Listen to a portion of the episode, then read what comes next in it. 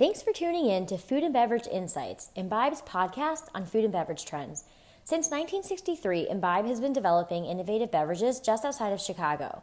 Our insights come from field and online research, syndicated data, and from working with leading food and beverage brands.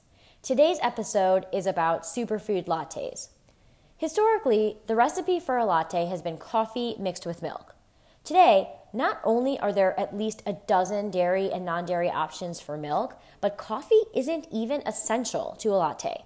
Enter superfood lattes, or the milk of your choice, mixed with an ingredient labeled as a superfood for the health benefits it delivers. If you haven't yet stumbled upon some of the more popular or visually arresting sensations on Instagram, they're definitely worth checking out. In fact, over a three month period at the end of 2017, hashtag rose latte occurrences grew just over 11%, hashtag taro latte over 12%, hashtag matcha latte just over 16%, hashtag golden latte just over 24%, and the current leader, hashtag beetroot latte at just over 44%. Here's a little more insight into these trending superfood latte ingredients. Rose hips, or the portion of the flower just below the petals that contains the seeds, are particularly rich in vitamin C, which we know to be a powerful antioxidant.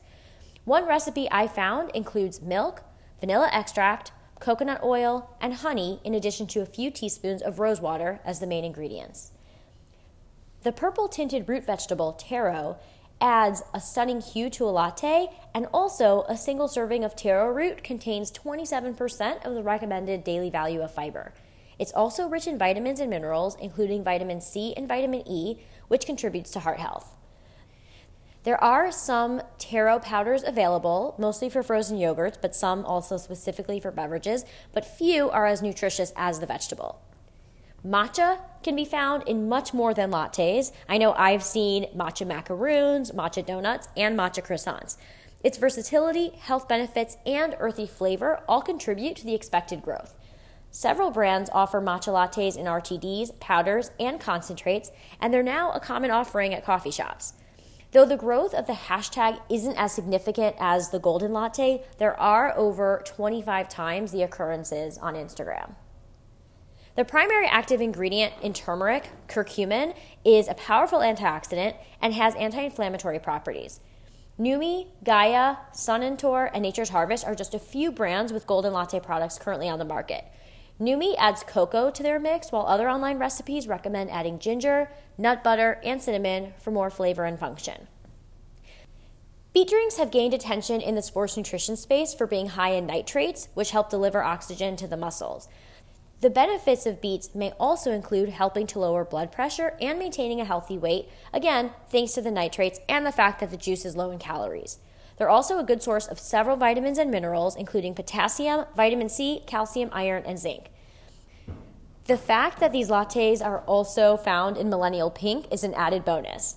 I've seen a few beetroot latte mixes on the market and definitely expect to see this pink drink pop up on more and more menus in the next 12 months. Another hashtag worth checking out is hashtag mermaid latte. There's actually a brand, Nutra Organics, that has a powdered beverage they call a mermaid latte, which lists one of its ingredients as a blue superfood blend.